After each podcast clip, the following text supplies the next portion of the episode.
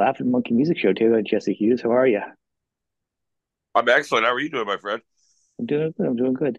Jesse is known for uh, Eagles of Death Metal, but he's also known for Boots Electric, which is actually I don't know which which album I, I actually came across first. I think I think I came across all that all that music all around the same period of time. It's been so long now. Uh, I know my kids Oh, love that album. My kid Boots the Boots album. Uh, uh, my kids loved it. We played it a lot when it first came out too. When they were younger. A lot of good dance. It's funny because my son was in the studio a lot with me when I was recording it. So uh, he was little, and I would constantly go, "What do you think about this?" So it's pretty funny that kids would like it. Well, it's got a good dance to it, and it's and it's out. And I like it as an adult because I like. I mean, we're close to the same age, and I like a lot of your influence. I know you're like Parliament, and so you, your influence is a lot more, you know, like the old school, but it is different. And I feel it in the music. I can hear even some of your uh, the vocals harken back to like the acapella and the 40s, 50s, and 60s sometimes, in the choruses. There's a lot of different, you know, nice influences that you you, you, you kind of go deep, and it Yeah, shows I'm, I'm without just being pop music. yeah, I'm stealing from everybody, as my mom would say. Well, I think only one thing was invented once, and everybody just took from it and just kind of kept building on it. That, that's exactly what I think. There's nothing new under the sun. No, I think uh, between the the Beatles and Zappa, I think every song was already written. Now I would is just improvising. yeah, absolutely, man. That's that's an dude. That's an amazing th- statement. Be, be- between the Beatles, I'm going to take that from you, dude. That's awesome. That's, yours. It's yours. Put it on a shirt. Um, because those are some of my bigger. That's going to be on a shirt, my friend. You watch. I will be wearing it by tomorrow. You make that on a shirt. You better send me a copy. Um, I, I'm a huge fan of both. I'm, I'm a huge. I'm a huge fan of both. Um, artists for their songwriting. I'm a big fan of songwriting. So it's not like just because of popularity. You know, I love I love the the the, the deepness of an artist, and I think it's really great. Is um, and what I really love about you as an artist is you, you do so much different music like you wouldn't expect. Like you think you know, your first couple albums were like um, I think it, when I first also heard you was like the desert the desert was it desert rock albums like three and Yeah, four. the Desert Sessions. That's the very Yeah. first appearance of Eagles of Death Metal. which is fantastic. And so you'd think that it had this really kind of fuzz rock, everything was something else. But your influences, you do so much music that there's no, you have no rules, which is fantastic for a music lover. Right. You know, I've always, you know, we all have heroes. We all have people that we model ourselves on, and mine's always been Tom Waits. And in Mhm. that sense, it's uh, whatever I do, I want it to be legitimate. That's how I look at what Tom Waits does. Whatever he does, he he will pick anything from the songbook of the world. He just when he does it, it's legit. And Well, that's always how I've approached it. Other than that, I love music in general, and I think it's our obligation as as as recording artists, especially to to challenge ourselves in corny things like you know the corniest things. Challenge ourselves, grow, um, expand, and also stay true. And those are interesting uh, things to, to have to stay true to something while also at the same time expanding it. That's a challenge. What is your, what is your background for like, I know, because it feels like you just kind of came out into Eagles. Like, what were you doing prior? I, and I know you've been involved with Josh for a very long time, but what was your other musical projects you were doing prior to that? You know? I actually had zero interest in being in a band, and I had only been playing guitar for about six months when we made our first record. Really? Wow. And I was going through a divorce that was epic in my life, and I was just in a weird place. And my mother was worried about me, so she called my best friend Joshua to come check on me. He heard I only want you. He drove me to Hollywood in my mother's car, and here I am. That's insane. Clearly, it's you very have much. the- It's like a It's combination of Cinderella and the Sword and Stone. It is, um, except without the, the fancy clothes. Yeah, no fancy clothes and no mice turning into anything, which I was a little disappointed in. Well, you weren't doing the right drugs at that time. right? Yeah, that's it. If I had done the right drugs, those mice would have been transformed into a carrot. But but on a, on a serious note, it's, it's incredible. Obviously, you had a wellspring of creativity because, like, you, know, you can't be just. You can, there's super talented people that no one's ever going to know about. And there's people that aren't talented that can still perform. But when you can do both together and you have the songs, that's kind of like a triple threat, and that's where you get the perfect storm together. You know, I mean, in a way, I had there was there was an inevitability. I, I actually worked in politics, and uh, I, I was a journalist. I was a political journalist. That's that's what I wanted to do. And I came home one day and my ex-wife was in bed with another woman and it just blew me away. You know, I did something very typical. If this is what I get for serving you God, then then fuck it. Pardon my language. That's that's what I did. And it, it was like in reality, everything that I'd ever done in my life had prepared me for something that I had no intention of doing, but it was where I was meant.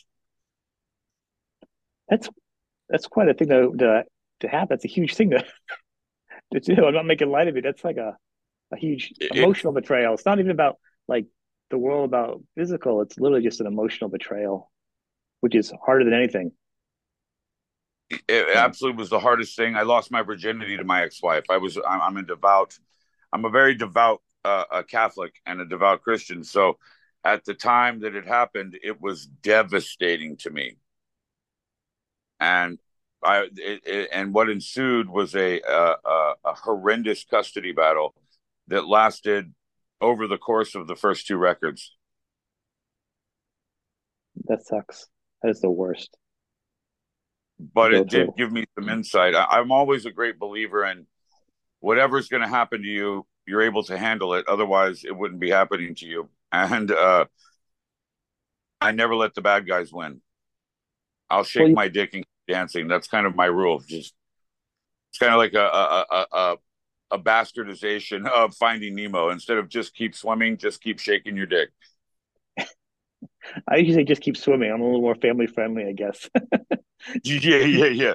Know your audience, I guess. Um, for me, um, I that, that's it. That's it. That's it. Well, I censor myself and I say, uh, just keep swimming. Well, well, the thing is, it's interesting because you say, you know, you've gone through a lot, and and and being devout Catholic. I mean, clearly you've challenged the boundaries of of what's right and wrong for being Catholic. I mean, you really dance on it. You know, whether it be having fun with the video, but also with politics. I mean, the world's so different now. It's you know, especially for somebody focused in that it must be making you kind of nuts because it's so everywhere. Like everyone's just so angry. There's no you used be able to have a firm ground and say, I'm here and I'm here. Now, people that like I would have thought that would have been this way. I'm like, I don't understand what people are thinking anymore. Like everybody is angry. There's a, a, a, distortion in in logical thinking and in critical thinking. There's a, a, and it only takes a moment where we can be led into something, but uh, we, I think, as an artistic community, under the belief that we were doing the right thing, incidentally became co-opted as uh, the propaganda arm of the government, and and it disgusts me in a lot of ways. It used to be us against the world, and now it's. I think artists should have a little D or an R in front of their name. Or G. Green Party. You're not affiliated with either. Yeah at least you're not affiliated with any of them. You know, I I've never been affiliated with them, but because of some of my particular individual beliefs, I often get grouped into shit. But um, I just want my money, and I don't want anyone to tell me what to do. I vote for humans. I vote for for the best for everybody to have the most rights. I think Absolutely, I look at every individual, and that's how I vote. Yeah.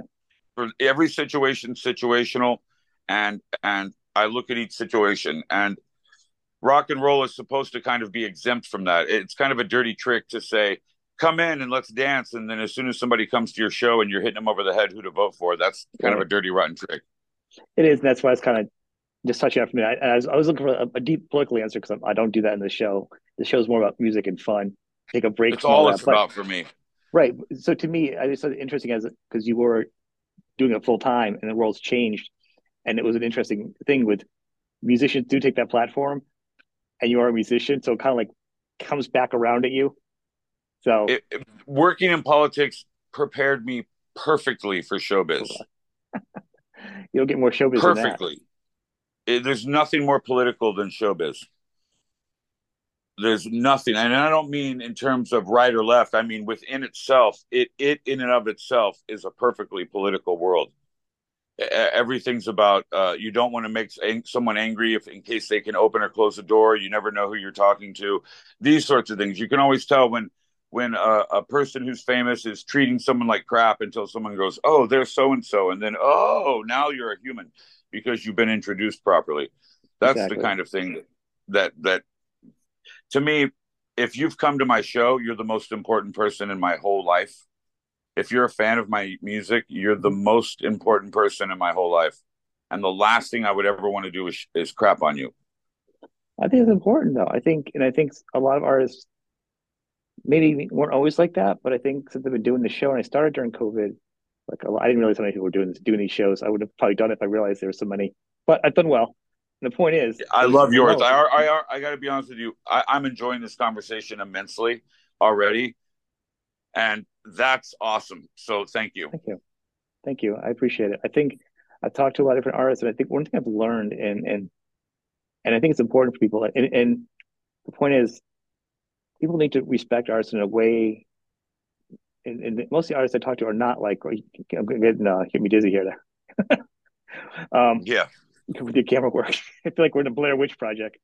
I think that um, what's important is a little tube there. That's kind of a fun thing. Um, the humanize people, you know. And I, I said it. Um, it doesn't matter who you are, even if you don't enjoy someone's music, you should know who they are as a person and respect them and get past that world of I hate this artist because I don't like that kind of music. You know, it's not fair to, to right. do that. I think it's a, a human. And if you see an artist out in public, let them be. They're, they're still they're still they're still a job. They still they still have kids. Don't bother them if they're doing certain things. If an artist comes to town, you you want to support them. You want to support the merch. I talk a lot about the expenses that an artist pays. So if they're coming around, you got to support them. You know, I talk about how much the cost of the shirts, the travel, and the visas. So people just can't be like, oh, I'll come next time. You know, I think the real the reality of what an artist goes through is important, and and I think absolutely. Fans... and there's also there's also a reality to the investment into making quality music. There's an mm-hmm. investment there of time and of of effort. You know, you have to. It's almost like a doctor. You kind of have to be well read. You have to keep up on your reading. Yeah. You have to keep up on your listening. You have to keep up on your uh, uh, your knowledge of the new tech or the technology. I mean, I, I, as far as I'm concerned, that's how I look at it. And I listen to music so much. I listen to music incessantly so that I can constantly be current. That takes a lot of time uh, and investment. I mean, I'm sure we all uh, could imagine that Frank Zappa was doing weird shit with music all the time, expanding his understanding. Yep. And for that, we're grateful.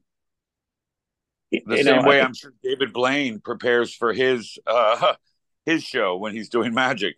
It takes a lot of work. It does. You know, I do a, a side of my side things that started with this. Actually, the start show started actually um, as a concept at a Dweezil Zappa concert. Dweezil's doing Frank Zappa stuff as in line. And sorry if people have heard me say this before, but I'm in line getting the shirt, and people are complaining about the price of the shirts. You know, I went to music school and I have a degree, whatever. I know I know there's more to it and they're complaining about the price of it. I'm thinking there's so much more to it. It's not that. It's not the cost. So I thought I'm going to talk to Dweezil. I'm going to reach out to him and see if I can get something going. And I actually, uh, I, I, I, can I can connect you to Dweezil because uh, he's a, a, great and wonderful person, and what he's had to go through to play his father's music is insane. I appreciate it. Actually, I have a show with him. I'm not on his website. If you go on his oh, website, dude, I love. Let me tell you right now, Dweezil Dweezil does not get talked enough about. He is. I agree. He is not celebrated as, as nearly as much as he should be constantly. He is humble, humble to a, a degree that's almost impossible to imagine, considering where he comes from. And he has maintained his virtuosity to such a level that that we're lucky. He is. I will tell you. I will talk about so on on his channel. If you go to his website, um, we do breakdown of his albums. We talk about how the albums came about, the songs, the players. Each album we do a breakdown of. Super fun. We're in a little bit of a break right now because we're working on stuff. We're gonna do some more albums and stuff. Um, but he, he he's so, it's so great. The fun things that he talks the facts and he's in fact he can remember stuff so far back and his details are like to do Zappa dude. His he, mind is a is a trap, dude. That nothing escapes. It's almost like it has a a, a, a like a, an energy beam that's that locks in and pulls everything in and everything's a story with him. I, I mean, I've Zappa to C5, Eddie Van Halen stories to, you know, how he got into this thing, how he, re- he relearned playing guitar. He, he was like one of the best at guitar.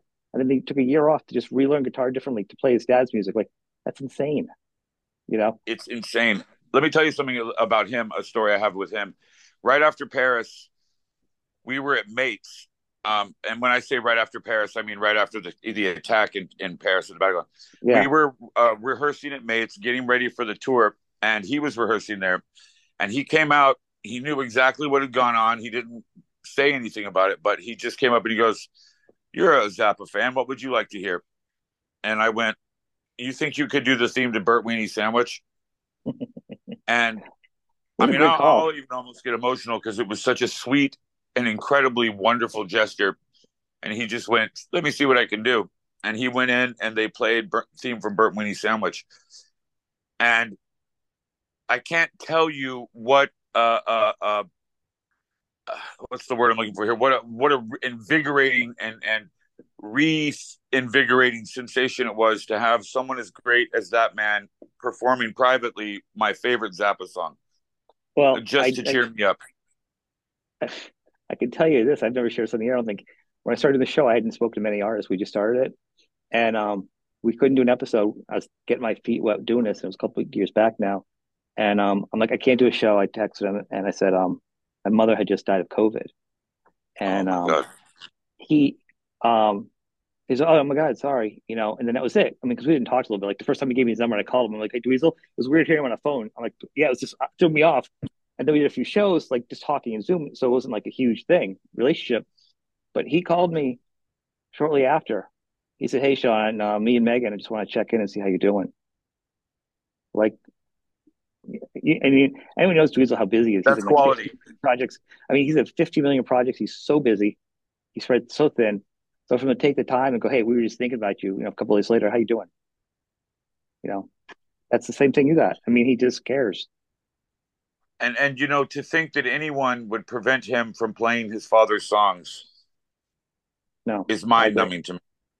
it, it was a you know because it, yeah, on so many levels it does because it just it helps. It blows me away. It, it, It it's hurt- so helps the catalog too, though. To, to, You know, even if Yeah. they don't want to, he's he's helping make money with the catalog for the other people. Like, so it doesn't. That's what I'm saying. He's literally keeping the Zappa name alive by actually being a continuing virtuosic guitarist. Mhm. So he's literally maintaining the standard and quality and promoting it. And they don't even, I mean, it, it blows my mind. I mean, it, that's obviously some sort of sibling shit that we can't understand, No, but I It's don't like it and I don't have to. I don't know what they're gonna do at this point. I know, and I've talked to a lot of different Zappa uh, alumni at this point on my show, um, different musicians, but I always kind of stay away from that because I, you know, it's a very sticky situation.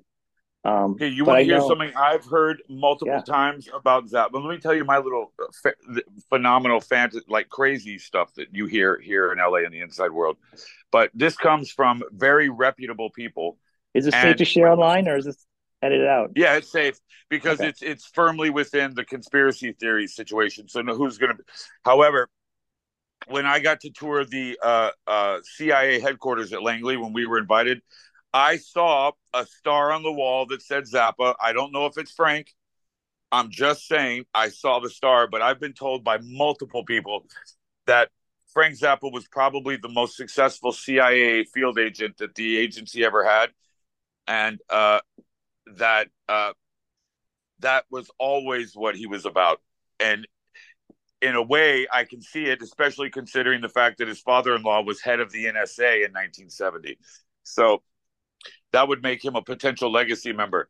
So I've heard this so many times from so many different older people that of course he would be recruited because a who he could make fun of the Beatles in real time. I mean, you could imagine the connections and the asset you would have in him. But it does make sense and he was close friends with Jacques Cousteau who we now know was a CIA agent. So rock and roll CIA agency somebody's got to make that movie. You know, the only thing I would say first off is I don't know how he'd have the time because the amount of time he was in the studio just making music, how he could do anything else on any level, you know? Well, if that is your mission, if that was your mission, then you would only make music. And after Paris, the only reason I it would even lend any credence to this is because I know that some of the departments that contacted us after Paris, especially once I was put on an ISIS death list, the Yeah. the agencies and the groups that contacted us and wanted to use us as bait, wanted to use us as lures, wanted to all kinds of things. Uh, I started to see that they had these like outreach programs within the government, and from there, I can actually see some potential, especially because I've heard it from family members. Yeah, I'm not even denying it. I, mean, Not I don't even know. No, but I haven't heard it from Dweezil. But I will tell you, it's one of the more fascinating because if anyone is like a super agent superhero in my mind who would have the genius to do it, it would be Frank Zappa. I can almost see him like taking uh, everyday store chemicals, putting it together, and then creating something that becomes an amplifier. I mean, I don't know. You know what I mean? Like, yeah. I could actually almost see that, and I almost want to believe that. it would be if it, yeah, if anybody could do it, it could be him. I don't know. From what I you know know about his personality, I would think no. But then again, I've learned the older I get, the the more I don't know. You he know, ran for president. He was the first person to literally put the First Amendment on a record. that would have been awesome. And That he did awesome. on one of his first records. He placed Yeah. the First Amendment, and some of his warnings to us about what Yeah. would happen in censorship, especially when the warning label was coming out, were prophetic. Oh yeah, if you if you have his vinyl, I have a, I have a lot of vinyl of his, especially the early stuff. You open it up, it's all there. I mean, the blueprint of what was happening and going to happen, he knew. Prof- and profoundly insightful critiques of what was happening at the time. Absolutely. profoundly insightful critiques of what was happening at the time. I have a, I have a lot. I have, I think, everything that Mothers of Invention ever released on vinyl, and I have most everything Frank Zappa released. I'm a Beefheart Zappa fanatic. When I was growing up in the desert, you could say that the kings of our world were Frank Zappa and anything on SST. I can see that. I can see that. What about Thingfish? Yeah, Because I'm a said this to Minuteman Lisa. fanatic. Oh, well, well, Minutemen, yeah, that's another that's another great, great uh band. Um, so so so to that point, actually, I said I said one time, I said, I said to Dweezil, I said, what is what is the the uh the roughest album? Like you know, it's like the not album.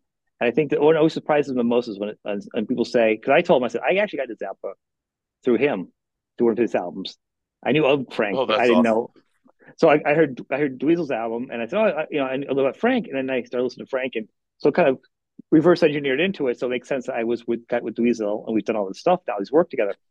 Um, but he says the funniest thing is always the strangest thing that comes up is um, when people say Thingfish is the album that got them into Zappa. That was their first Zappa album, and I'm like, what an album!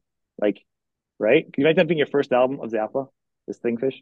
Yeah, that's that's Right? epic. That's It's kind of abrasive, what a way to start. You know what I mean? like like because even he's like he's like, he's like I'd like to know a little bit more about them. Like, what else have you got into your collection that you're listening to? That that's the album that gets you into Zappa. Like, what else is going on there? Type of thing, you know? Yeah, for real, dude. What else? Like, that's that's like starting with uh, like uh, uh, you know abstract algebra. Right. I mean, it's it's the most insane album to get into for him. But yeah, it's pretty funny. So, What and- and do you have a favorite Zappa? Oh, do I? I I don't. I like everything. I go back and forth. But I think the one that holds the true, and I actually just posted a short on this one actually up online today, the clip of one of the interviews uh, from one Dweezil we did is Billy Billy the Mountain, because a it's epic, it's a great story. There's a story. There's an arc to it. There's some humor. There's a lot of musicianship. The fact that it always changed, and it kept it live, was fantastic. And also, my kids. It was like the only song I could play for my kids. Right, right, right, right, right. that didn't give me an aneurysm or get me in trouble with my wife. So, um, and to the Yeah, it didn't get you in trouble. Yeah, absolutely. right? And my kids still know it to this day. My daughter knows all the words that song. Her and a friend used to sing it all the time together. So I think that's probably gonna be my That's that talk about being grounded. That's awesome. that's that's that's what Mine's we Burnt Weeny Sandwich. Uh, the, the theme from Burnt Weeny Sandwich is one of my all-time favorite songs, and and I love. I'm especially fond of the Flo and Eddie era. Well, I mean that was great. And you, look on paper, you think that wouldn't make sense originally, but it does make sense if you know if you know the band and you know both all the artists. It makes total sense. But if you look on the outside, dude. you're like, Turtles Zappa. Like it seems like weird on some level on the outside if you don't really get it. You know, like Yeah, Like the, the, the Turtles and Zappa. Uh, Right. But if you think about it, he was a doo-wop artist in the very beginning, absolutely. That's what I'm saying. and It makes sense. the anecdote that I've heard of when he was dying and Captain Beefheart would call him and wouldn't even be able to speak, he would just play their favorite doo wop songs from when they were kids on the phone. That's one of my favorite and t- most touching anecdotes. Whether it's true or not, I'm not certain, but I've heard it enough, and and and it, it's a beautiful thing that I want to believe. You know. I'm gonna, I'm gonna, I'll ask, I'm gonna ask Dweezil if I, uh, next time we talk about that, if he uh, has any point of reference on that one. You know. You also tell Dweezil that, as far as I'm concerned, I effing love that man, and I am on his side 100 percent in almost anything, and uh, he's one of my biggest heroes. In fact, I have, I still have his signature uh, uh, crate. Really? Wow. That's uh, it's one of my favorite. The, I you may actually enjoy that and not sell my show, but on on his website because I don't. It's not everywhere else. It's just on his website. We did exclusively to draw people over there. Um, the shows we did, the well, episodes. I'm going to start following it now because that's there's not enough of that right now. There's, in my opinion, in terms of music, we have the dangers of what computerization was uh, threatening is starting to come to pass, and we don't have enough deep thinking when it comes to music. I agree, and the and, and the invention and the layering, and I feel like we're going on track about talking about you, but I think it's important that we talk about what inspires an artist and, and the fact that some of the stuff that Zappa did, even if you're not a Zappa fan, musically he, always went out and recorded stuff live. And, and I was talking to uh, Chad Chad Wackerman uh, recently, uh, drummer for like a billion years with Zappa. And I said, yeah. uh, one of the albums he did, I asked him about. It. I said, "Oh, did you? What was like doing this album with him?" And now it's escaped me. He goes, "I don't. I wasn't in the studio because he just got that recording studio, the mobile one he bought, and I think he bought it from now Wally Heider. No, it's like like someone weird, like the Beach Boys or that some like some traveling uh, unit he had. And he records everything. He goes, so he, it wasn't like a sit down recording. It was just recorded, and it was one of his albums. He just threw everything together. You know. Yeah. So that's something a lot of artists could learn. You know, he chopped and added and built right off of it. I mean, so that's a huge creative thing that wasn't going on. You know. And he, he was fun. also he, functional, and in my opinion, Frank Zappa the things he was doing may not directly have developed it, but it certainly led to inspiring a lot of the home recorders. It does, and, and he had fun. And like I said, what was he doing? He told Dweezil, he said Dweezil one time got called downstairs to the, uh, the studio. His dad played back something. It was like around, like it's like Drowning Witch or something. Like when you know, like the songs, the voices are like really out of pitch and stuff. Uh, on the Drowning Witch album, and uh, uh return and and uh, he was laughing so hard. He said, my dad was laughing so hard. He was sitting in the console laughing. He just like melted out of the chair laughing so hard at how funny it was that he was doing that in the album.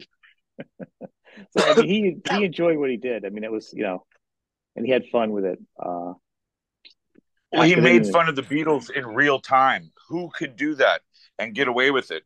You know, we're only in it for the money, lumpy gravy. That that is a direct critique of of Untouchables at the time, yeah. and and, and people were happy to have him make fun of them. You know what I mean?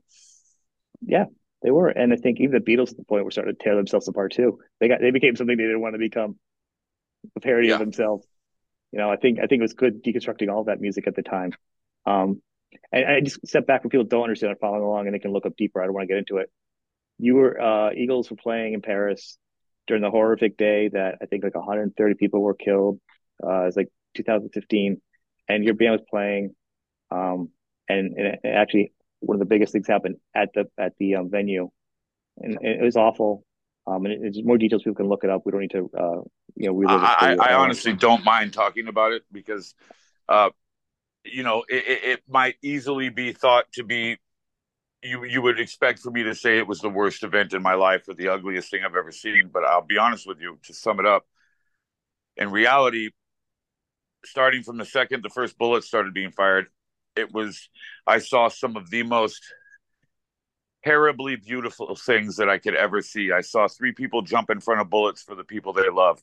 That's the greatest demonstration of love there is, is that you give your life for your friends. And I saw it three times without hesitation at a rock show. There's nothing more beautiful than that. Even though it was at a terrible price, uh, everyone that was there was some of the highest quality of people, especially the ones that were taken from us. So it was the greatest honor of my life was to be able to represent whatever that movement or that whatever that thing was, and and everyone that I've known and and met from it have enriched my life. I got to see the best of the world. I saw the entire world unite around mm. this. There's nothing but beauty can be terrible, and and you have to make a choice as to what you're going to see for real in my opinion. And and i could have proceeded forward from that day seeing nothing but the worst of the world and never wanting to go back out on stage but that's going to let the bad guys win. And i don't have it in me to do that. And uh i don't even know a single one of those monsters names and i don't really need to. I, I know the names of every person that perished, and I know almost the names of everybody that was there that night. And all they are are shining examples of the best you can be. So, in in that respect, I, I I would never I could never allow myself to be a person that would have difficulty discussing uh, things like this because it's not a bad thing that I lived, and the people that gave it all and demonstrated such courage and bravery, they don't deserve to have their story secretive just because I don't like surviving. No, I respect that. I mean, I respect what people. Everyone deals with things differently, and I think it's a, even more important if you can share it. But I also respect some people just can't cope with things a certain way. You know, and I would never. I have a fucked up. I have an effed up sense of humor, so I've already gotten into some issues with my best friend Joshua Homme as we've prepared to start recording our new album because I'm dealing with Paris. But some of the song titles, just to give you an idea, are besides that, how was the gig? Oh that's that's one of the songs I've written because I have to to do that. I, for me personally, I cannot let the bad guys win at all, and I can't let them make anything scary for me. So, for me, I have to to do these things that at least give me some sort of, even if it's like a sick bit of laughter. Besides that, how was the gig? To me, is a variation on. Besides that, Mrs. Lincoln, how was the play? Yes. And uh, I, I feel like uh, that's that's the best way to let these assholes know that they can't beat me. Well, I think you, you guys went back and also went back and played there afterwards, which is yeah, which resulted in me being uh, which resulted in a nine hundred thousand euro bounty being placed on my head. Wow. Which still stands, which to me is hilarious. It's like, why not go a million? If you made it a million, I might help you. You know what I mean? Like, you know, it's like you're shortchanging me. Oh, you can't go the extra hundred grand. Jeez, man. Why bounty? I don't get. It. I didn't like because you played. Because I was declared to be a pagan warlock. Really? The complexity of these people, and so ISIS and the Muslim Brotherhood said that I was defying God by continuing to play, and therefore uh, they marked me. Wow. That's rough. Which is like the ultimate, like, gonna get me laid situation. Like, these are the ultimate morons list, and I'm on the top of their bad guy list. I that's awesome. Well, actually, I know you've said prior, and I've heard you say if some, I know one of the quotes you've done actually is always, always kind of funny is if you know Adolf Hitler hated you, it would be the best because being hated by the worst people is the best for you. So you know that's the way I was raised. My grandmother actually the only time she'd ever really use foul language, she'd say, "Son, you want an asshole to hate you." So this is that's what you want. So this happening to you is just right up your, uh, you know. You know, my mom said this it, it, it, in in a dark humor sort of way, but of all the people that could have been there at that moment, you'd almost want it to be me. Yeah, well, I mean, you, and you that's also, where I really very, do see the hand of God in everything. I see the hand of God in everything, and and it almost felt like my whole life and career led up to being prepared to do the right thing in that moment.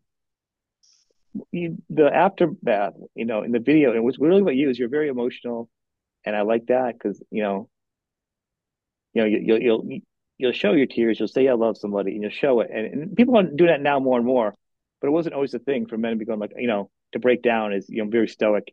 And to me, it was very healthy to see that. It was, I was like, yes, it's, it's, you know, and then you also, once you got past that part, you're you know, you, you, you like most things in comedians, like after 9 11, you deal with the dark humor to get past certain things and handle things, you know. Um, and I can relate to that in my own life. Uh, the worst things I have going on with me, I clearly joke about them all the time because that's just a coping tool. It's how we face it a little bit. It makes it a little bit easier to to turn around and look at it when it's got such big and ugly teeth. You know what I mean? Yeah, it does. Um, you've been, and, I had support. I had such tremendous. See, that's the that's the the mess. That if they, I mean the word message, that's that's what I see this as. I don't see it as the horrific thing that these monsters did. I see it as everything that followed, and you got to see demonstrations of of friends, of friendship between Joshua and I, and you you got to see uh, people rallying to uh, to our aid. This, these are the most beautiful things that you could ever ask for. And sometimes I almost feel like maybe we missed the message that was there because uh, in one of the most, you know, uh, reputedly selfish, self-centered, narcissistic worlds there is, which is showbiz, we saw artists of all types doing the best possible thing and it's something I'm most proud of of the artistic community for. And I think because we don't put so much emphasis on sincerity in our business, uh, you know, if yeah. we're going to be sincere, we will struggle. Um, I, I don't think it often gets highlighted, maybe to the point that it should. But it's the only thing that's allowed me to keep playing. I mean, I'm still going, and and I'm still smiling. And when I approach making music, I don't have anything even remotely close to a nightmare. I don't have trouble sleeping. I don't have echoes of of darkness when I hit the stage. I'm very fortunate in that respect that I was able to overcome that, and I could never have done it alone. And I truly did it by little moments, like where someone like Dweezil Zappa extends a simple little kindness for a moment that meant nothing to him, but it meant everything to me. Yeah. And this is everything that's proceeded forward. And to me, it's a demonstration of the greatness in reality of some of my favorite artists, some of my biggest influences, I got to see them become truly great before my eyes, and I can't possibly be more grateful for that. You know. you know, back to say with Dweezil, in, the same thing about knowing how important things are. I, I think he does know because he, you know, when his father died, uh, Eddie Van Halen was the first person to call him over his house. You know what I'm saying? And he appreciated yeah. that. I think it matters. Go, it matters. It matters a lot.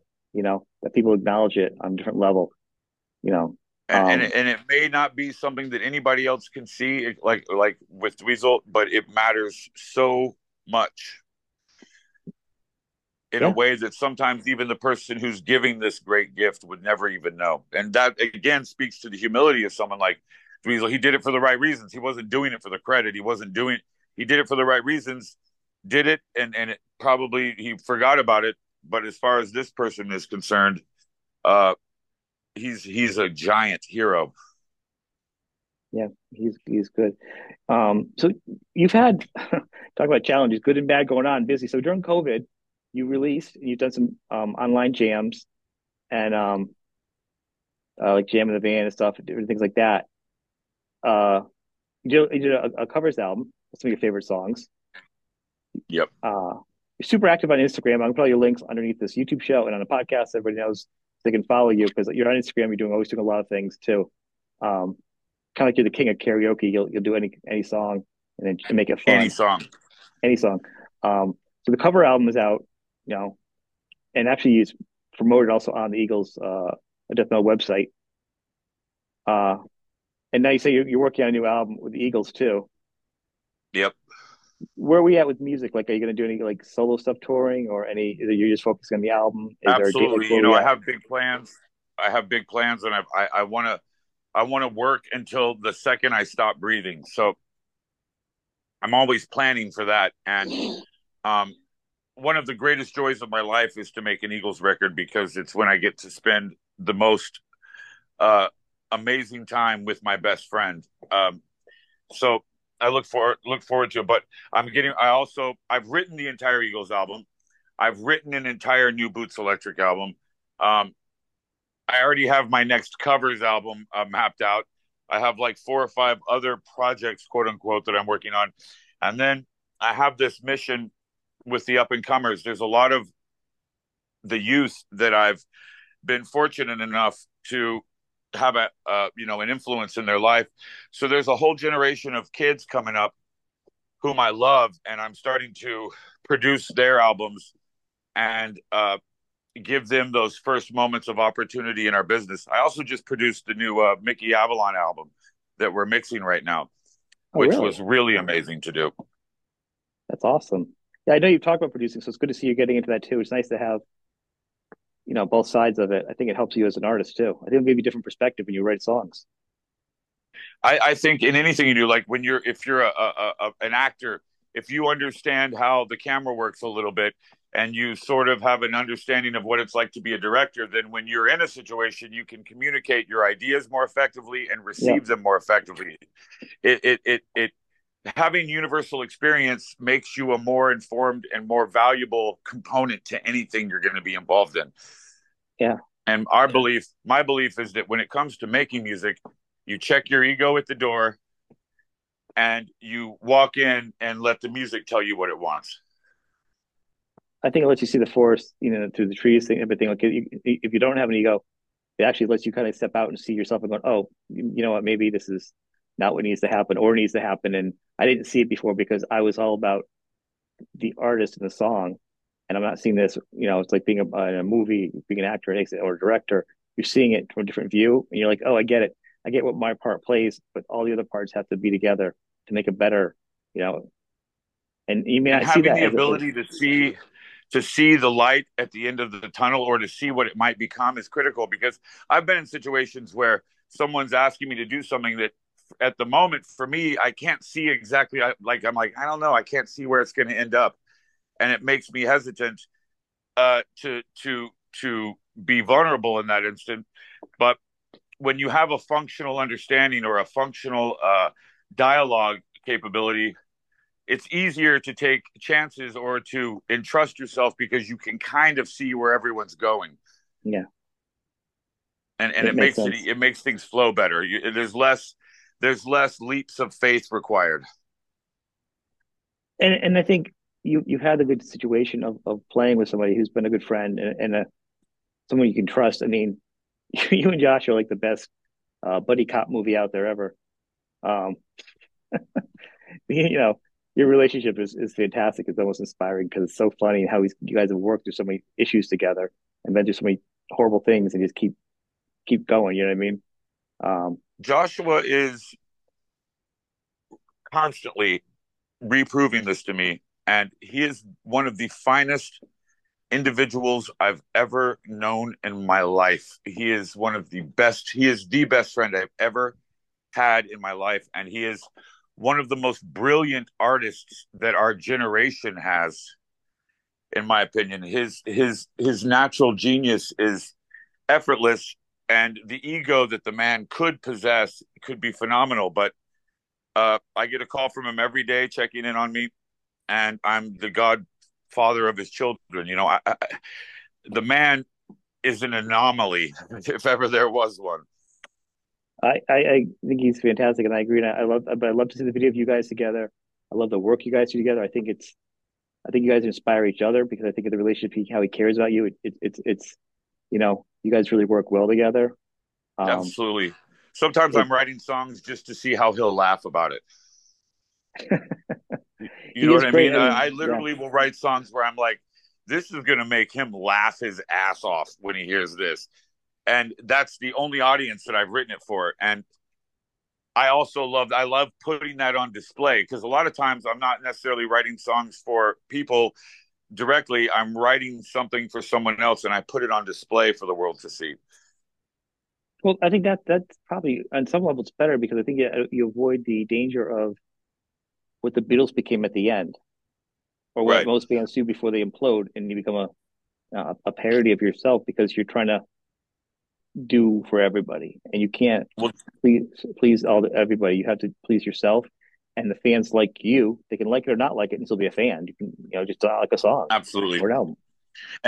And Joshua was always pointing out things like, you know, you you have to stay true to yourself. You have to you have to do the right thing by yourself because nine times out of ten it's the sincerity that's actually attracted your fans to you And the mm-hmm. second you cease being sincere, it may not even necessarily have to be about style, but the second you cease being sincere, you're dead in the water. Because people will smell that out. People will smell insincerity beyond anything. Yeah. And, you know, and, you are the real no, deal. No, you are the real deal, though. I mean, as, as active as you are on social media, people can tell you are who you are. You know. You know the way I look at it. Uh, I woke up one morning and I had a mustache and a pair of leather boots and a cape. And it was almost like the gods of rock were like, You're going to do this. I know what you want to do, but slow down, Sparky, because we got bigger plans for you. I'm going to tell you, and, and, this is funny because I'm not like a uh, someone who's a big fan of mustaches, but I'm going to tell you, there's like three or four people who have the coolest mustaches. Like, like your mustache is like my spirit animal. Like, like there are some people like um, just a handful, you know, artists that have mustaches and they're so cool. And then like everyone swears and I'm like, you look kind of like a jerk. Uh, and sincerely, you have to be serious about your mustache. If you have an ironic mustache or if you've seen something, you know, there was a big group a big movement in our artistic world, and I think you know what I'm talking about. When people yes, would be like, "Look, I'm wearing bell bottoms. Look how stupid it is." That's right. the wrong reason to do something. It, I, have never thought, look how stupid it is. I looked at Tom Selleck and went, wow. If I look like well, the mustache is, is also more confusing. And who is um the other guy who's just like uh Sam? Um, I can't his darn name now. He's in all the military movies. He was a dude in Roadhouse with um. Oh, uh, Sam uh, Sam Elliott. Another mustache guy. You guys are like Sam Elliott, like, one of the ultimate mustache guys. He's right, the you guys narrator in The Big Lebowski. Yeah. Oh yeah but that's another good mustache, you know. And another dude who was talked into shaving his mustache for the the Ang Lee version of the Hulk, that was a devastating uh, bad move. Like the yeah. second he was without his mustache, you're like, why? and then for the following Hulk, they had William Hurt grow a mustache. It was like mind-boggling. Yeah.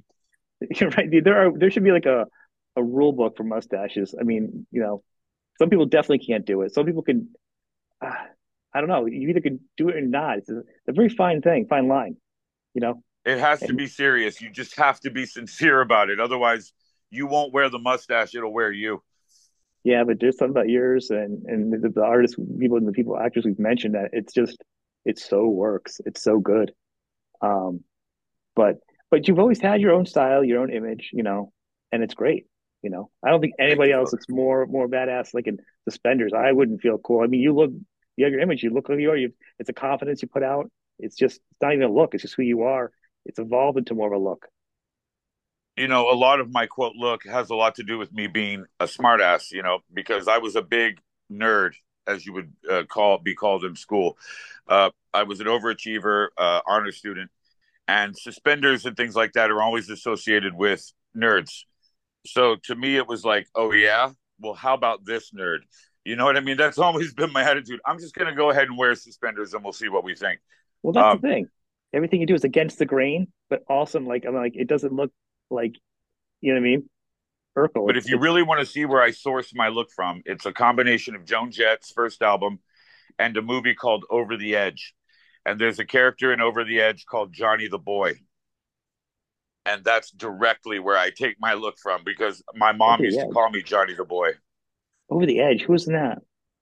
It's uh, Matt Dillon's first movie, and it's a, a, a teen angst film from 1979 oh. about a, a, group of kids who who go crazy and take over their school during a parent teacher meeting and start a riot.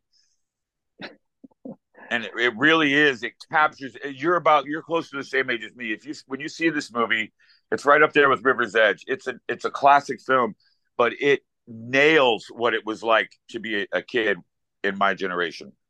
Well, I'm actually uh, I'm 52, so I'm a couple years older. I was born in 70. Um, so oh, so yeah, this movie you would have been about. I do remember now. He's saying I, remember, I don't remember seeing it. I don't remember seeing it, but I do remember that movie. I was a big Matt Dillon fan because. Uh, and it was one of the first movies that had a, a concept like a focused uh, rock and roll soundtrack of songs that weren't necessarily written for the movie. So it has Jimi Hendrix in it. It's got Cheap Trick. It's got and it starts off with uh the way the movie starts, it starts off with "Hello, you ladies and gentlemen, are you ready to rock?" Is that the movie where he meets some girl? in like, in, like yeah. a, a, house and they play Cheap Trick? Yeah. Okay, a, so then, yeah, in a party, yeah, at a party, and yep, and yep. then they find a gun, and then they uh, lock all their parents in the school and burn the uh, cars down. Yeah, I, and I it's got I, some classic lines in it too, dude. I remember, I do remember that scene. So like, okay, so I probably did see it. I mean, at this point, man, my mind is just starting to go. Three kids and a grandkid. But there's a character in that movie named Johnny the Boy, and he doesn't speak, and he rides a skateboard, and he yeah. wears suspenders, and he rolls his jeans up, and he wears monkey boots, and he wears Devo glasses, and his shirts are tucked in, and his sleeves are rolled up.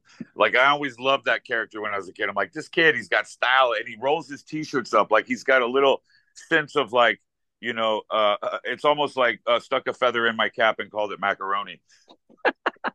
that is a great reference. I've not heard that. I've never heard that referred to uh, the quote. Uh, that's a good one.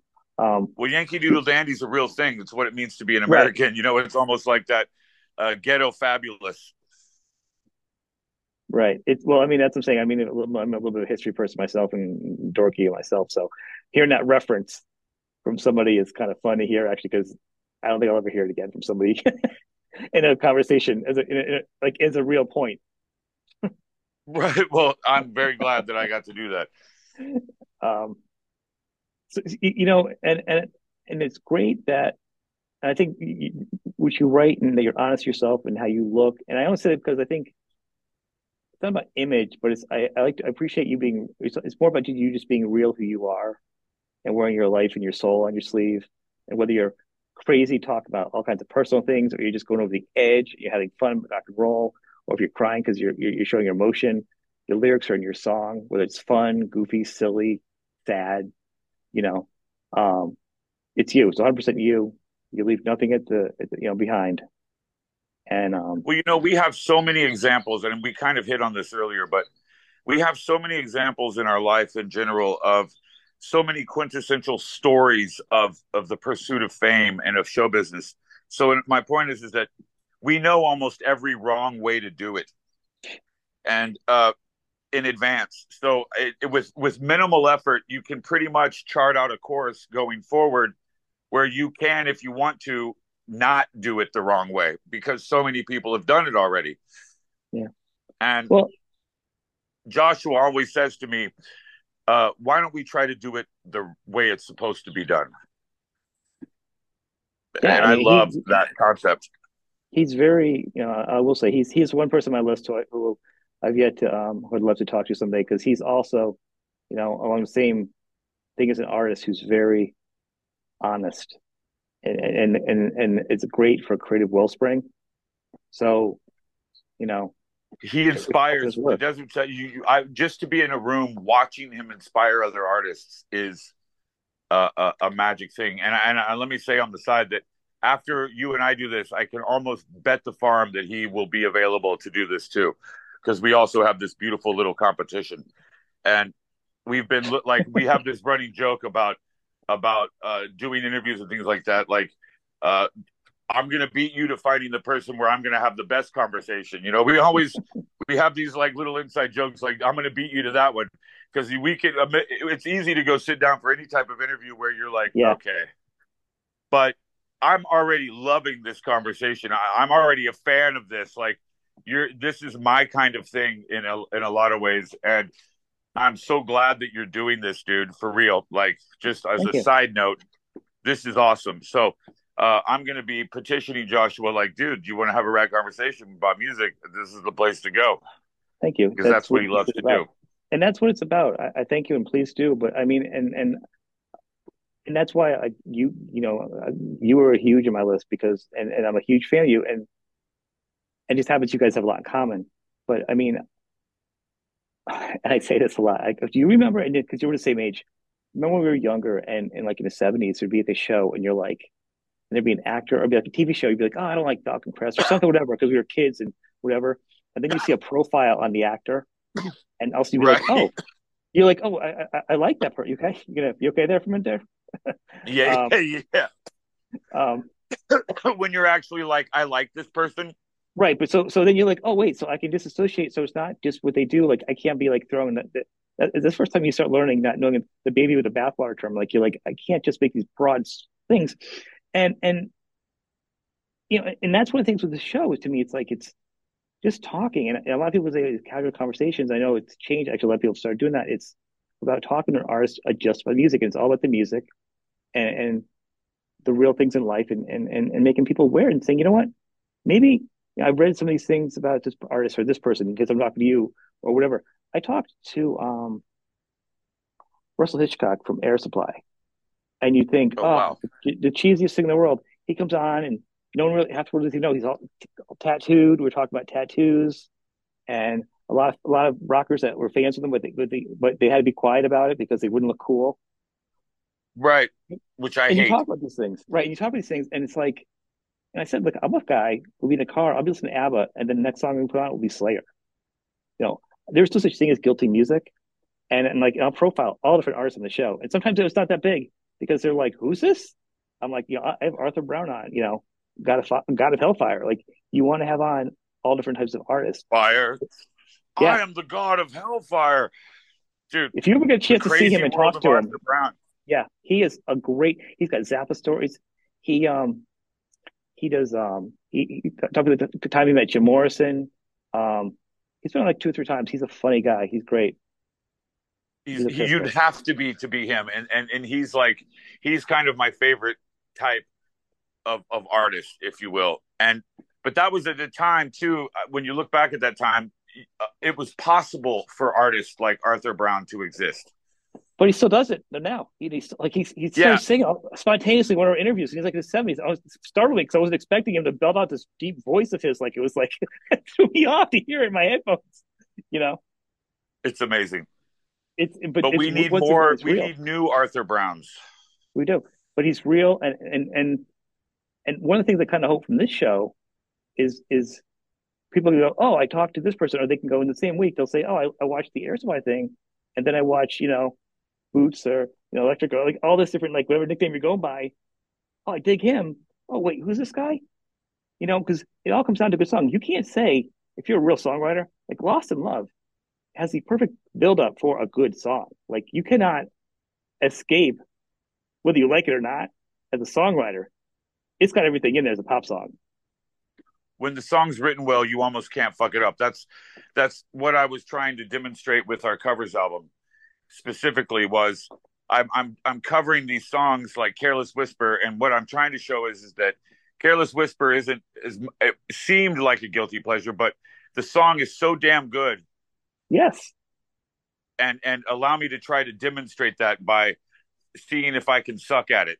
and you know what I mean? Not, no, it's, and, but it's, it's, you're so sincere about it, though. You don't have to have. I mean, you can't be better than the artist that made a good song. Like you can't do a Queen song better than Queen. You can't do George Michael better than George Michael. Nope.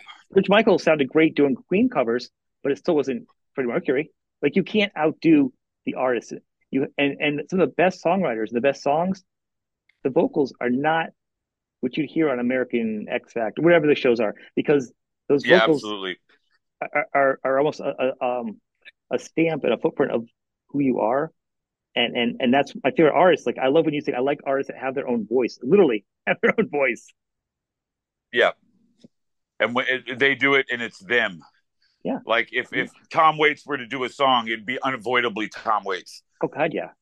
It would totally be the strongest thing in the song. You know, Tom Waits is just who he is and it wouldn't necessarily be hitting all the right notes, but it would be perfect. And it would be, and and you know, oh, notes are all uh, is um, it's an opinion piece of notes. You know, the best stuff doesn't. I mean, it, it's notes. often said that the Rolling Stones sucked at being Chuck Berry, but they sucked beautifully. and well, thank God they yeah. did. They, they took what they did and they and they, they took what they learned, just like we are talking about. It's already been done before. They took what they did, and they just did did what they heard, and that they put it out what they liked. And you know? sometimes a beautiful attempt, even if it fails technically, is what makes the song perfect. Mm-hmm. It's it's the the quote unquote screw ups that you listen to it afterwards and you're like, oh wow, that's cool. I'll leave that in. Right. I think you and, and are a perfect example of one thing, like I said, I would talk about like uh, Air Supply or like any of these bands I've had on, or, or you know, I, obviously there's a lot of rockers and a lot of artists in certain genre I do I do lean towards, but I'll have someone on like um the uke player Jake Shimabukuro, you know the the well-known ukulele player or something, and he he talks about how he was writing songs with um with Willie Nelson. What an interesting combination! But it goes back to taking your mind out of that thought, and your cover album that you do is something like you. Uh, I don't know if I'd expect him to do that. I mean, it's, I follow you, so it doesn't surprise me. But somebody kind of knows some of your stuff and things like Eagles of Death Metal, and then they see that cover album, some of those songs, they're like, oh. So to you, you do kind of the same thing that I like. You kind of take something that it's just a song, and I want to show it to people because there's such thing as a song, and maybe I might introduce you to a brand new something you didn't know. And, and when you come to from it, when you come from a place of going, uh, I may not actually be able to be the best at this song, but I love it, and uh, I'll pick it for that reason. You know, and a lot of times, like with uh, "Careless Whisper," I knew going into it, this is going to be a song that some people are not going to expect from me. Yeah, and but I feel like we should expect everyone to love good music. I agree, and I think I don't I, the phrase "guilty music." It's it does sound good. Guilty music kind of sounds like naughty, like it's like it's a thing. But the fact that it feels like to me like a dig, like like a band's a one hit wonder. I'm like, my God, can you imagine yeah. getting one song that everybody liked that you touched people with, and that's, that's, that's a one hit wonder is like is like a dig my God, that should be like a, like one of the compliments. That should be like being knighted if you can write a song you that touches the souls of the world. My language right now, brother, because I I hate phrases like that, or or when you know when you find out things like that. Jimi Hendrix was frustrated towards the end of his life because he wasn't happy with how people were receiving his new songs, and they would constantly want him to play Foxy Lady. And I'm thinking yeah. like, what a gift! The the the miraculous a privilege to have anyone wanting you to play a song that you've written for a long time would never bother me. Right, and and, and you know, and I, I'm not want to be in their shoes or judge people because like you know, I do get bored, but I so I don't I've never been in that situation. But to me, to know, you know, people come up to me like I listened to this one song and it, it, it got me through a hard time. I can tell you where I was for certain emotions for certain songs, for certain bands that pulled me through certain times. An artist, and man, to have been somebody that you know as a as a horrible musician, if I could have written a song and somebody says, "Hey, this song here helped me this day," I would be like, "Oh my god, I could cry." Like it seems like the best thing in the world. It's the greatest compliment, and the uh, because when I've been, you know, when I write Eagles of Death Metal albums, typically they've been to escape awful things. So when someone comes up to me and says, you know, I was going through a divorce and I was listening to the song, I'm thinking in my head, that's exactly what I wrote it to escape. And you've just validated me in a way that I couldn't hope to be validated. So uh, I become immediately grateful for it. I mean, when you look at the covers album, for example, it's Love and Rockets, it's Guns and Roses, it's the Ramones, it's Cat Stevens, it's uh, Steve Miller. I mean, it kind of it goes left and right all over the place. But the thing that keeps it unified is that they're all good songs. And when the the greatest compliments I've ever been given are when like Love and Rockets, I'm hanging out with those guys at a bar and they're like, by the way, we love the version you do of So Alive. Nice. That is better than winning a Grammy. Yeah, because it's it's something. It's real. It's like it's flattering and it feels good, you know. And like I can tell you, the handful of songs that I listen to, an album I listen to with my kids. Um, and I had fun time. I could listen to the car because my you know my my wife listens like top forty whatever not that guy as much, especially the newer stuff. And um, I listened to it, but not like everyone else. Point is, your album and Billy the Mountain are like probably two of the top five things. I can tell you that I listened to with my kids. I had a lot of fun with in the car. You know what I mean? That's the greatest compliment you can have. That's transgenerational. That's yeah. that's the whole goal. I could play your whole album and I could enjoy it and feel like and my kids could enjoy it. I mean, the fact that you could you could entertain kids that were like single digits and then somebody who's in his 30s and 40s and feel like he's not dumbing down to be able to create um, an album like that. People actually go back and listen to the album because it's great. Um, it, it's it's fun. It's it just it feels like it, and, and what's great about that album is, and that's what made me really fall in love with your songwriting. Is and, and, and you a simple. It sounds like you first hear you go, that's a simple song, but then you pull it back, pull back the engine of it to write a good simple pop song. It's so hard, right? And, and that's what people don't get. So when you do an album of songs like that, I'm like, that is some great brilliance right there. That is hitting the nail on the head every single song. That's how. Well, you know, there's so many, as you put it out, one hit wonders, so to speak. But to me, I see it as a as the grand book of sources. Like, yeah. because there's nothing new under the sun, we do have an ability to look at the great uh, uh, uh, landscape of music and go, well, if I can't do anything truly original, at least I'll do something from the bands that don't suck. Right, and and I think and here, here's let me give you both sides of the coin. Like I think the one hit wonder thing is to do one good song is great. Now I I've talked to some people and it's probably like more like a pop artist, right? And I don't mean it's like I'm not like name dropping. I'm saying I've really just talked to the artists about these songs, and you have somebody like um um the safety dance or whatever, right? Oh yeah, you know, men without hats. Yep. And so I had him on, and and um the last quote he had, he he loves the song, he's fine with it, and I said, "Do you have anything you want to share with people?" At the end, he goes, "He goes, tell the people they can still dance if they want to." Best quote ever. Ending Amazing, thing, right? dude. Right? He goes, Amazing. "Tell them they can dance if they want to." Like, I mean, he may have used it before, but I don't care. To me, thank you.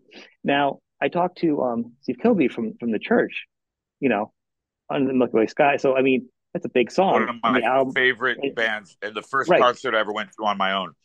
The the, the rep, reptile. I mean, that whole album. It's just brilliance. Brilliant. Um, but he's written, uh, he's so prolific between solo albums, whatever. He's written so many albums, and everybody still only talks about. It. He goes, he says, you know, he said before we, I did this interview, I was on, you know, Facebook, going through like a probably like a, a, a church like fan page or whatever, right?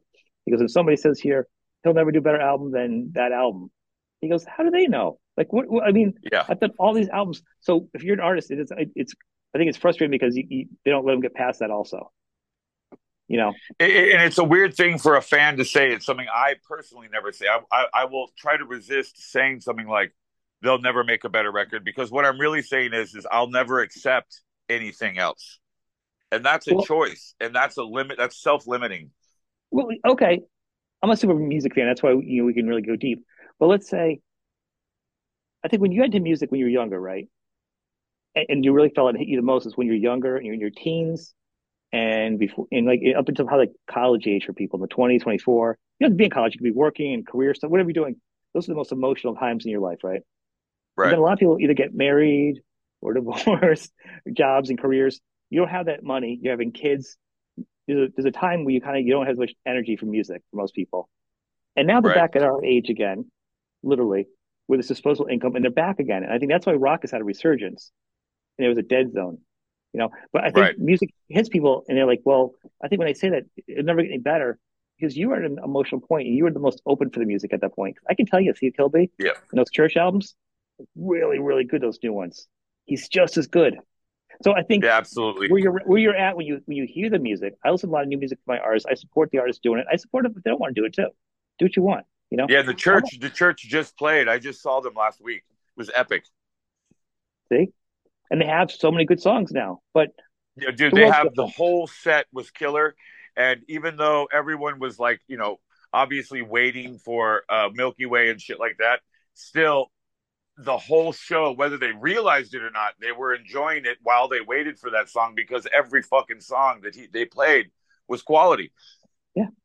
Yeah, and you know, you know the thing is with the churches, and I think the church is, is, is similar, not sounding, but in a way, like um, like U2, the riffs absolutely. Yeah no no are, definitely are, are, are like family. am, are like ambient in a way that you know it that they they hold a melody together but they they're, they're obviously in time and they're brilliant whatever but they float in a way where the they overlap the lyrics the melody but it's not a certain structure where it's like two four two four. You know it's it's different it all holds together and then you're like play that play that riff you're like i can't really play a riff from the song i can do the melody i can do the chords but you're not doing right the song. You know what I mean? Because of the guitars are a part of the song and not just a riff. Absolutely. You know, I mean, absolutely, dude. And that's why you don't hear like a lot of bands being like, you know, certain cover bands. You can't do that. You can't cover certain artists. No, you can't. You, you simply you can't. There will be no way of doing it.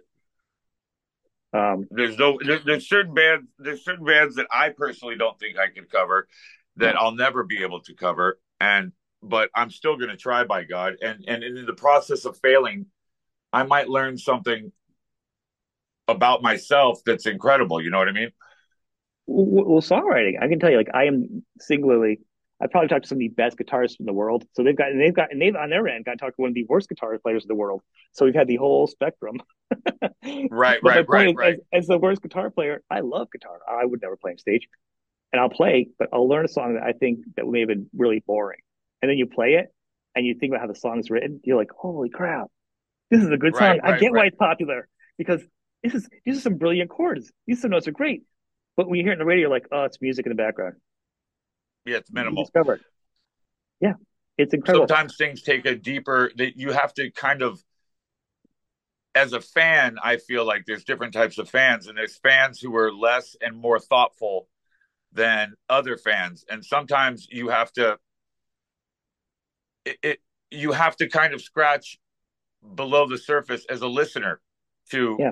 To hear everything, you know, and that's kind of the interesting nature of of the fanship of rock and roll of music in general there's the peripheral listener. There's the ones who will have it as background music. There are those types of people that really they only like to play the radio. They don't like to play songs. And then there's people who will sit down and listen to it or take a deeper listen later or repeat something so they can hear a phrase. For me, when I'm listening to songs, I will eventually get so obsessed with something that I'll start focusing on a, a, single drum fill that to me, I'm like, that's amazing. Just this one drum fill. Like, you know, if you're listening to like a, a, a Space Truckin' by Deep Purple, that third da da da blah blah, it, it's so badass. Just that yeah. one little moment. And when I'm listening to a song like that in the company of other artists, if you're paying attention, you'll notice as that point starts to come in the song that we all, you'll notice everyone in the room is doing the, but it like you realize that it didn't just speak to you if you were willing to listen.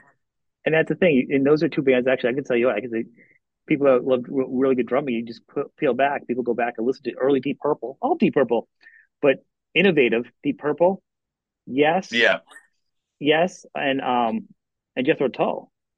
There was some yeah. drumming on well, those albums that are fantastic that nobody's ever kind of said. I mean, well, yes, maybe I have talked to him about that, but most guys have not gotten the full credit for that drumming like that. No, and and, and with Jethro Tull, that you bring that up. It's fascinating too that Tony Iommi was the guitarist for that band. I know. and he performed on Rock and Roll Circus, and he would quit that week to start Black Sabbath. When you start to consider it on those terms, you see that there's a complexity in the songwriting that is going to branch out and become other genres of music. And yeah. and I, that's one of my favorite things is when you see the immediate uh, uh, lineage of how music it spirals out exponentially. It doesn't just uh, influence people in a in a direct like lineage path. It goes exponentially. It these things can have like there's an old phrase that only 200 people bought the first Velvet Underground album, but everybody that bought it started an amazing band. That's a good one. It, it's and it's funny. Like I don't think even knowing as much about music as I did, that I realized how many people and how much it overlaps until I did this show. You know, right? I, you know, I, I talking to Bill. You start next, talking you know, to people. I'm talking to this person, and and and there's certain artists that are always a connecting line. And you know who's a connecting line a lot? Allan Holdsworth. Either played with them or been influenced with them on guitar. You know, wow. you know, I hear that a lot. Um, I've heard some great Allan Holdsworth stories. Of course, Dweezil Zappa had one of the best Allan Holdsworth stories. He says um, they were doing um, Valentine's Day. He goes, he goes, you know, our shows are not known to be a lot of romantic. You know, a lot of women don't come to the date shows. You know, it was Valentine's Day. Yeah. A lot of women came as dates. So we thought we'd do um, uh, not just crazy song. She's like the wind as a as a thing. You know, he goes, but what happened is right. Allan Holdsworth was there, and we let him do the guitar solo. And you know how Allan doesn't do what he wants he does an atonal and just his own tune, improvised. Yeah, it was like it was like a beautiful song, and then Allan just went in there and did this crazy off off, off solo that just crushed everybody, which is hilarious to Zappa fans, but it probably confused everybody else watching it. Yeah, um, definitely. You, you would have to be sort of uh, pre-informed in the correct way to really fully get it. Yeah, if you know Allan and, and his work, um, that's just crazy. Um, one of the things I wanted know, to we, we, yeah, we we played with uh, uh, Skunk Baxter. Yeah, and Skunk Baxter joined the Eagles of Death Metal, and we did this show with him because you know the Eagles of Death Metal. We always the way it's formatted is that it's the Special Forces of Rock, and occasionally we might have to call upon the greatest of the greatest to serve with Eagles of Death Metal. So when uh, Skunk was playing with us, we were doing this show, and he was doing three of the solos. And literally, when he would go into his solo, the whole band had to fight the urge to stop and turn and look at him. Oh yeah, that's great. That, that says a lot, though. That says a lot. Oh, your picture froze, but I can hear you. There you go. It was a good freeze, though. It wasn't like really weird, like your eye was like half closed or something. It was a good freeze on the for a minute on the camera. yeah, I don't know where that freeze came from either. That was odd. But it was a good shot. The freeze, though, it was a really good one. Um, I, I know we take up a lot of time. I didn't really plan for this, which I, I want to thank you, but I do want to say I would do one last thing though. On a you know a little more on a serious note, I want to break. We had a good good geek talk here, but um, you're you're um been raising money and it's a serious medical thing for um your your girlfriend, your woman. Yeah. Um, we can talk about it just briefly, just a little bit of awareness, and I want people where they can go and they can donate and help help take care. Of this is very important.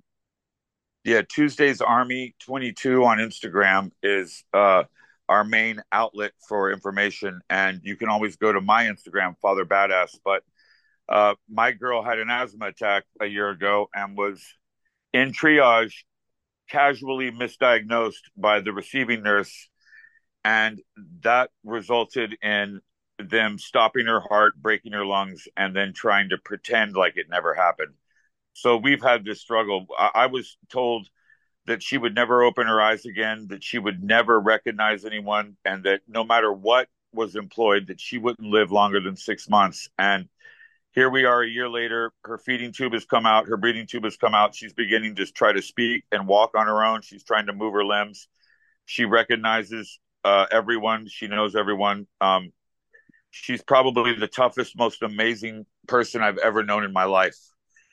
And even after everything that's happened to her, when you walk into the room with her, she will smile at you. And when she smiles at you, it feels like the sun gets brighter. I don't know how really else to describe it, but um, basically, I went up against the medical system and I got to see the ugly reality of of what happens when the medical system decides that you're trash.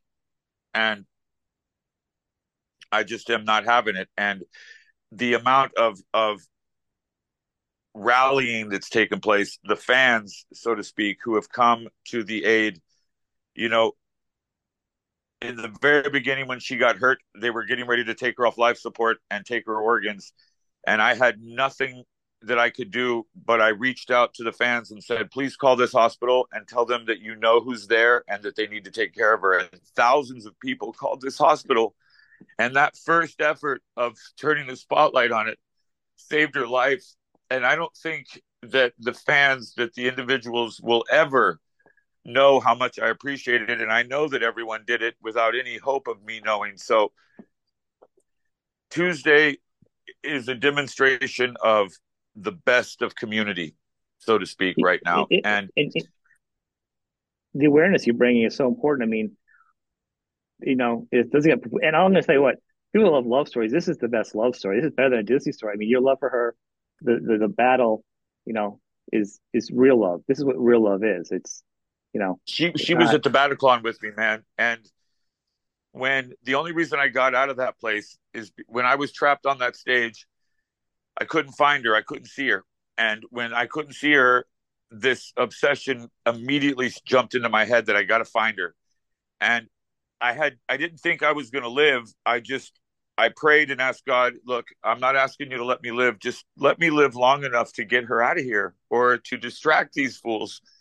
And when I finally found her, she was hiding between two of the bad guys' car, probably the worst place you could hide but she hid there so that she could get a commanding view of everyone coming out because she wasn't going to leave me.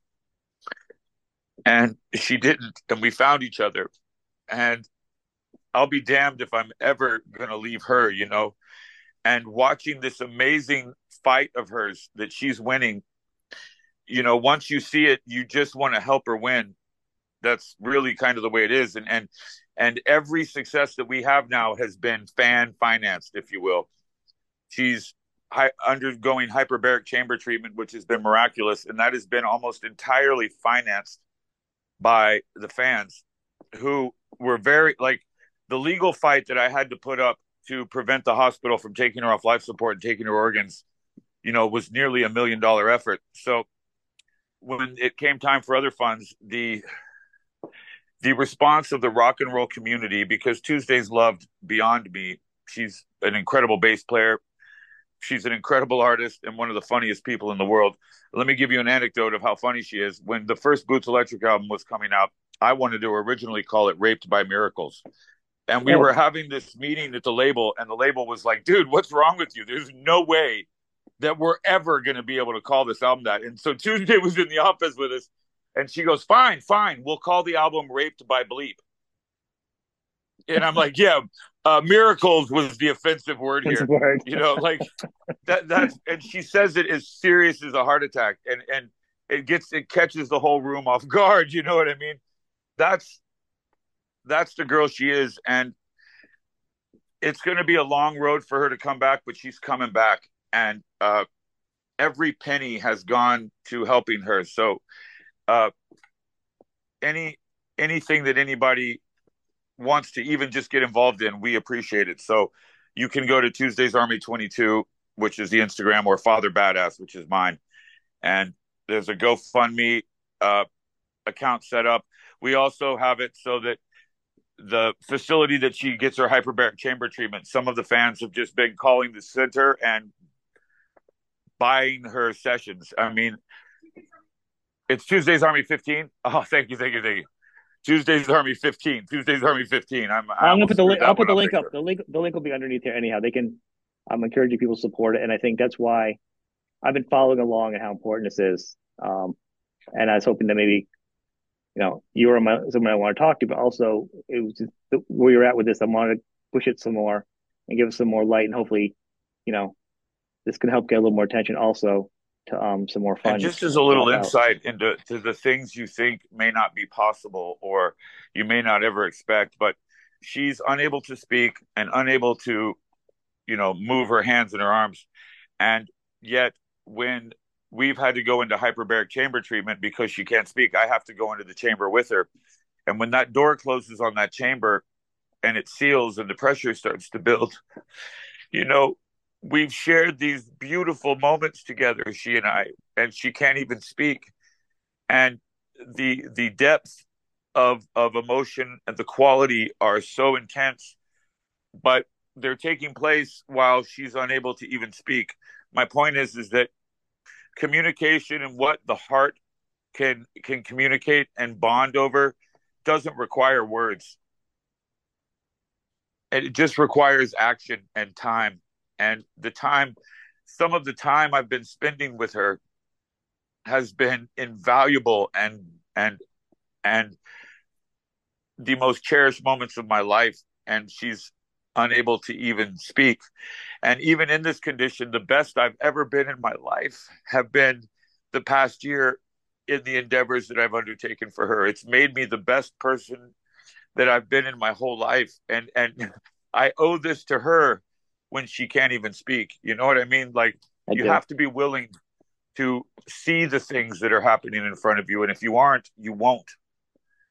I think if eh, eh, yeah, and and better people being around better people can actually sometimes bring out the better person you that just didn't have the the light or the air. And you know and it's very clear that she's that to you you know? She is and and like, she's kicking ass. And i can't help but to think of all the people who've gone through something similar but haven't had the resources that i have. The idea and thought of me to having to endure watching the medical system taking the life of your loved one and you can't do anything about it is something that I can't stomach. I just can't allow that going forward. So you know, people need to be aware. I mean, this is a perfect example. Question things. Doctors aren't always right. Question them. Question them, and then question and, them again. The, a one moment, one moment, a split second of of a decision can truly devastate a life if it's not thought out. And you have to be on top of things. You can't trust anything when it comes to your loved ones. You have to be personally involved. You have to Yeah. be on. Like I've had to be. I've had to gain a functional uh, understanding of basic medicine so that I know what I'm hearing when I'm talking to these doctors, so that I'm not getting, uh, you know, cornswoggled. Another good word. I, I love that word. Hornswoggle. I like the word jibber jabber too. Not to get sidetracked for a minute, but jibber jabber is another good No, one. jibber jabber. That's a, a, another word. And, and uh, uh, chinwag. Oh, that's a good one. Yeah. I like chinwag. Let's go have an old chinwag. That's Whenever my grandpa would say that, I would always think in my head, you know, I get it. You're saying chinwag, grandpa, like it's like nothing meaningful, but I have a feeling these are going to be some very important words you're about to give to me. That's like best guess. I mean, you know, and that's sorry, I, I weave in and out, and and not take away how important this is. This is super important, and and you you, know, it's, it's very. It just acts as a layer of how much more. It doesn't um, take away how important it is. It's No, it's no. good to laugh, It is, and, and, and even in the conversation about Tuesday, Tuesday Yeah. is it's to me it's joyful to undertake these endeavors. I It's can't important. imagine doing anything else No, ever. it's very important. It's very important, and you know, I think, um, and I hope, you know, people see this and they enjoy the the the dorky musical talk we've had, and um, and they and then they also help out with Tuesday, you know, um, and raise some money, you know, and um, and, I, and sometime I, I maybe at some point you want to come back, we can do some uh, deep record dives and geek out again. Um, and I really Well, I want to get in on a conversation like between you, myself, and Joshua. I want to get like, Yeah. a- I would love to come on your show in a powwow situation because uh, I love the discussions we've had. I'm a I'm a music fanatic, and I, I'm a deep dive history dude, and uh, I can tell you are too. So I was, if you couldn't tell, I've, I've been getting periodically and increasingly like enthusiastic and excited. Like, oh, dude, you know about this? Cool, we can talk I, about I this. could. I try to keep on track because I, I realized that though. Sorry, and I, I I get excited. I talk over someone.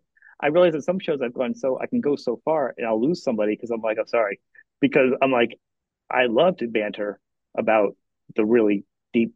Go in the let's go, let's go deep. You know what I mean? It's exciting.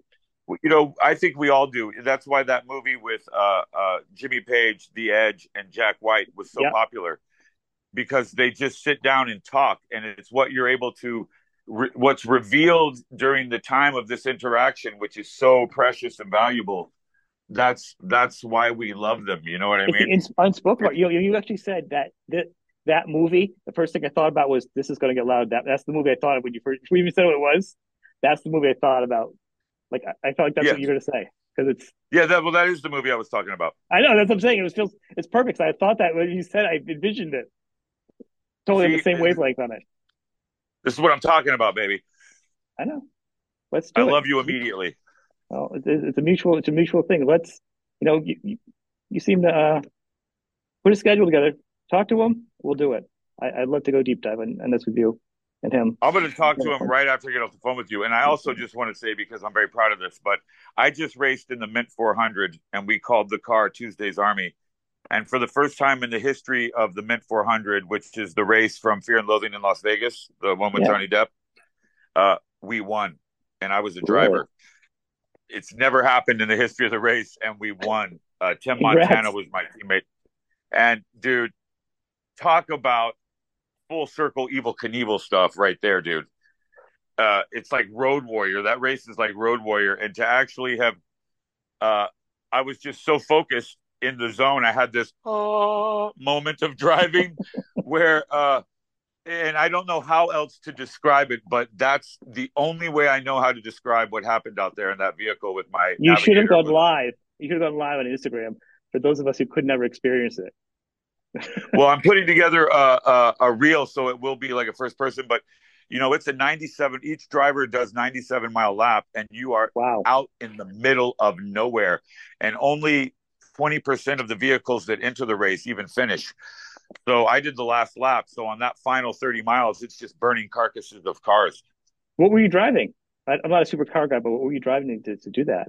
It's it's it's basically like a Formula One dune buggy. More people Okay. have gone into outer space and have driven it. When I get off uh, this with you, I'm going to send you uh, a couple of videos Oh, please. that show you the car, and it's the winner's circle too, like that moment.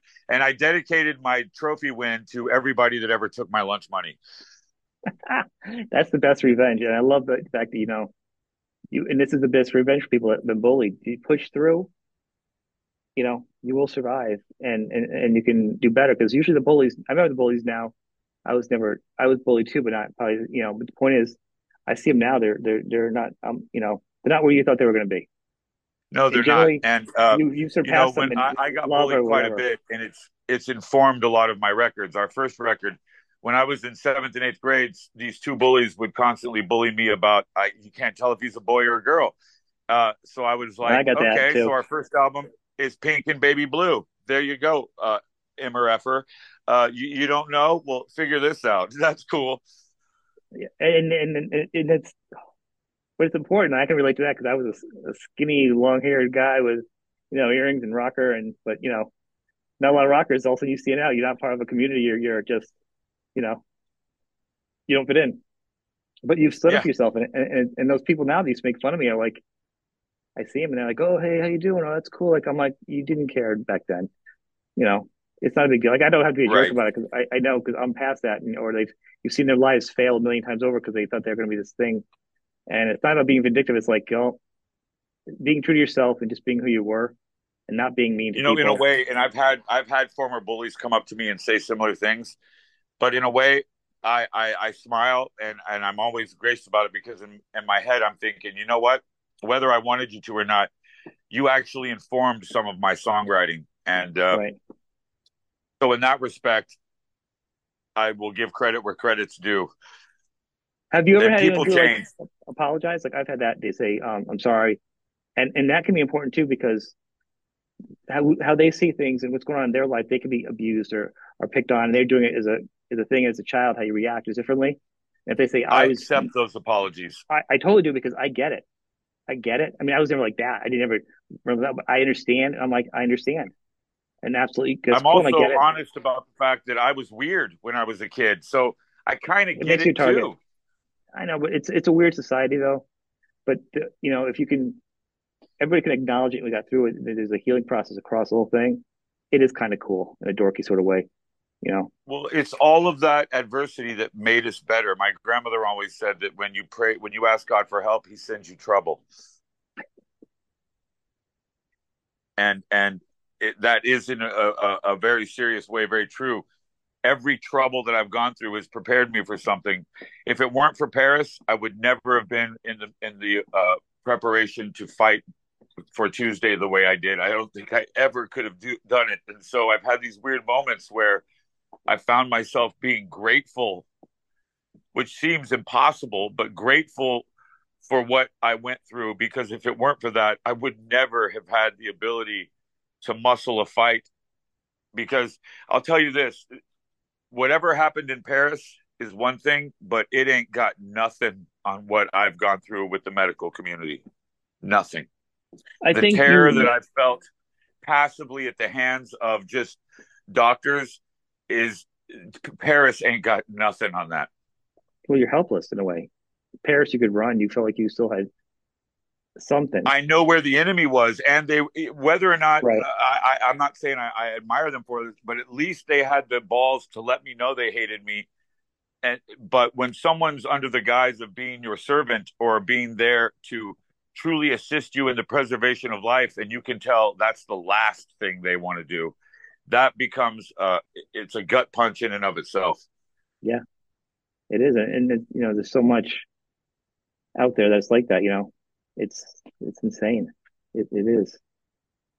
You know, I think it's it's important that people. I want people to go back. I can't. I'm gonna post this on my socials too. Uh, some of this stuff, um, the fundraiser stuff to the people to check out and um support. Um, so I'll, Awesome, I'll brother. Thank I'll you, post. Well, it's very important. I mean, I think it's important. A lot of things we talked about are important, but the most important is is is, is helping get you know Tuesday back to full capacity health again. Um, and the other takeaway is people is just music is music, and there's no guilty music, and we love music, and um, enjoy life. People use music to heal and to escape and to recover, and Right it, it, it's it's a beautiful thing the way the the music world is helping Tuesday to do the same, and that's why I look forward to when Tuesday and I are having a discussion with you. I, I would love that. I'd be honored. I would be honored. Um, I want to thank you for the show. Obviously, we'll do more. This is hopefully this is the beginning of something because I love. Oh, I'm your loyal asset as well as your fan. So uh, I, I love just it. Just think of it that way. Thanks for being on the show, man. I appreciate it.